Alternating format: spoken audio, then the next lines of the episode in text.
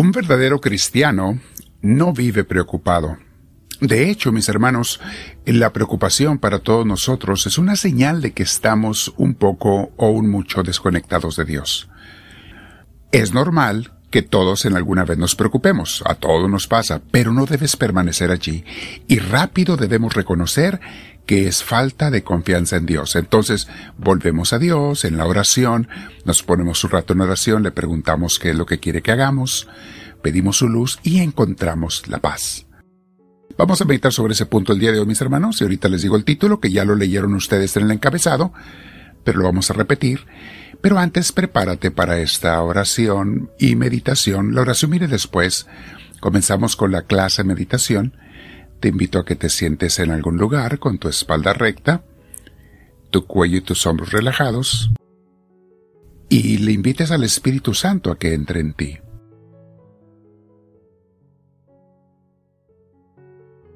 Dile con tus palabras, Espíritu de Dios, ven a mí, te lo pido. Lléname de tu presencia, Señor. Ayúdame a recibir con humildad y con gusto tu inspiración que todo lo que yo medite, haga y diga sea para tu mayor gloria, no solamente en esta clase y la oración que haré después, sino todo el día y todos los días. Que viva en ti, Espíritu de Dios, bendito seas, Señor mío. Bien, mis hermanos, el tema de hoy se llama La vida es sencilla, no te la compliques. Les decía, mis hermanos, que un verdadero cristiano no vive preocupado, vive en paz y confiando totalmente en Dios. Y bueno, todos tenemos que estar en un esfuerzo diario por ser verdaderos cristianos. Nadie es perfecto, pero estamos luchando por ello. Desde el punto de vista del Creador, de Dios, la vida es y debe mantenerse simple. Basta con saber que cada día tenemos que hacer algo y hacerlo, hacer lo que debemos, lo que podemos, sin echarnos compromisos de más o actividades innecesarias. Debemos llevar una bella y sencilla vida, pero también una bella y sencilla relación con Dios que sea profunda, con Jesús, tratar de amar y perdonar a los demás, gozar cada momento de vida porque ese momento es único y nunca volverá. Cada momento, los momentos alegres y bonitos disfrutarlos al máximo, los que son tristes o dolorosos, aprender de ellos y crecer en la fe por gracias a ellos. Ve lo que nos dice Jesús. Jesús habla mucho de esto. Es un pasaje en las bienaventuranzas.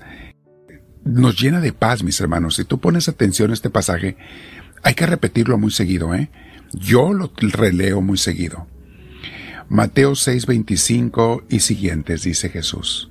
Yo les digo, no se preocupen por su vida, sobre qué comerán o beberán, ni por su cuerpo, ni cómo se vestirán. Vamos a ponerle palabras modernas, mis hermanos. Si Jesús nos estuviera hablando en el siglo XXI, diría, no se preocupen por el dinero para pagar la renta, si lo conseguirán o no, o por esa enfermedad, o por ese trabajo que peligra. Dejen de estarse preocupando por el que dirán, o que si te aceptan o no te acepta la gente, o que si te ponen likes o no te ponen likes en las redes sociales. Dejen de preocuparse por esas cosas incluso materiales, sobre si van a tener dinero en el futuro o no. Y luego sigue diciendo Jesús, ¿no tiene la vida más valor que la comida y el cuerpo más que la ropa? En aquel entonces, mis hermanos, la gente era mil veces más pobre que hoy en día y la gente lo único que quería era tener la comida diaria sencilla, ¿eh? No pedía nada complicado, pan y agua, nada más. Con eso eran felices, cuando hubiera alguna verdura, algún vegetal, si podía algún día, rara vez, alguna carne, pero más bien eran verduras, vegetales, pan. Con eso estaban felices. Hoy en día, mis hermanos, nos hemos complicado con tantos deseos, con tantas cosas, con tantas ambiciones, y creemos que lo necesitamos, ¿eh? Cuando en realidad es más lo que lo deseamos que lo que lo necesitamos. Sigue diciendo Jesús, fíjense las aves del cielo, no siembran ni cosechan ni almacenan en graneros. Sin embargo, el Padre Celestial las alimenta. ¿No valen ustedes mucho más que ellas? ¿Quién de ustedes, por mucho que se preocupe, puede añadir una sola hora al curso de su vida? ¿Y por qué se preocupan por la ropa? Observen cómo crecen los lirios del campo. No trabajan ni hilan.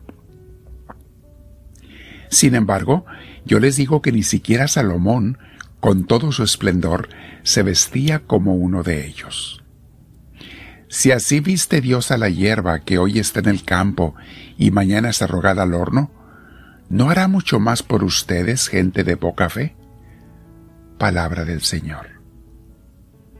Me gusta el versículo que dice, ¿quién de ustedes, por mucho que se preocupe, puede añadir una sola hora a su vida? ¿Cuánta gente hay preocupada? ¿Iré a vivir más? ¿Me iré a morir? Eh, ¿Estará cerca? Mi hermana, mi hermano, eso déjaselo a Dios. De todas maneras, aunque supieras, ¿de qué te sirve preocuparte? Va a ser lo que Dios quiera. Disfruta cada momento, cada día. Esa es la gente que goza la vida como Dios manda.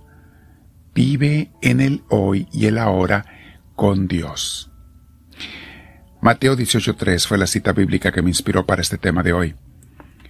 Dice así, Jesús les dijo, Yo les aseguro que si ustedes no cambian y se hacen como niños, no entrarán en el reino de los cielos. Palabra del Señor.